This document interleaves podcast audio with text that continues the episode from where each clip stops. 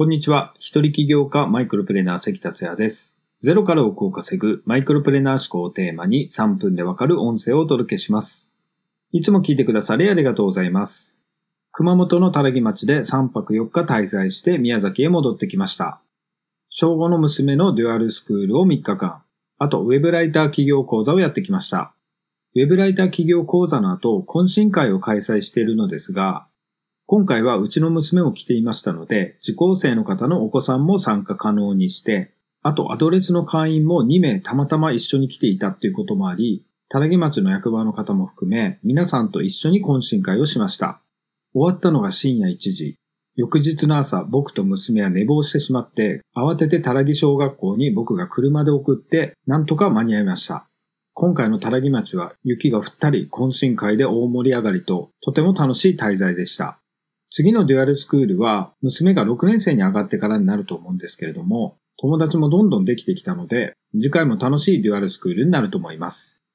さて、今回のテーマは、一瞬で心をつかむ、奥を稼ぐキャッチコピーの大原則をお届けします。前回お伝えした、マジで大事なキャッチコピーの基本で、キャッチコピーがターゲットの心をつかむのに一番必要だとお伝えしました。ただ、心をつかむといっても、やんわりとつかむぐらいのキャッチコピーでは効果はありません。ありきたりなキャッチコピーや説明文のようなキャッチコピーでも効果は期待できません。奥を稼ぐには一瞬で心をつかむようなキャッチコピーが必要です。では、どのようなキャッチコピーが一瞬で心をつかむのかというと、ターゲットの背後からキャッチコピーを言った時に、ターゲットの人がはっと振り返るようなものです。そのためには、キャッチコピーの中にターゲットが反応するキーワードを必ず含める必要があります。どのキーワードを選び、使うかということは非常に重要だということですね。ただ、キーワード以前に重要な大原則があります。一瞬で心をつかむキャッチコピーの大原則です。それが何かというと、キャッチコピーは絶対に難解であってはいけないということです。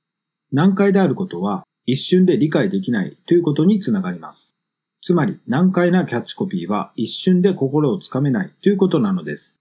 難解ではないということは小学6年生でもわかるぐらいのわかりやすいキャッチコピーが理想的です。ではわかりやすいというのはどういうことでしょうかそれは一度読んだだけで瞬時に理解できるということです。このようにわかりやすいキャッチコピーを作るように心がけてください。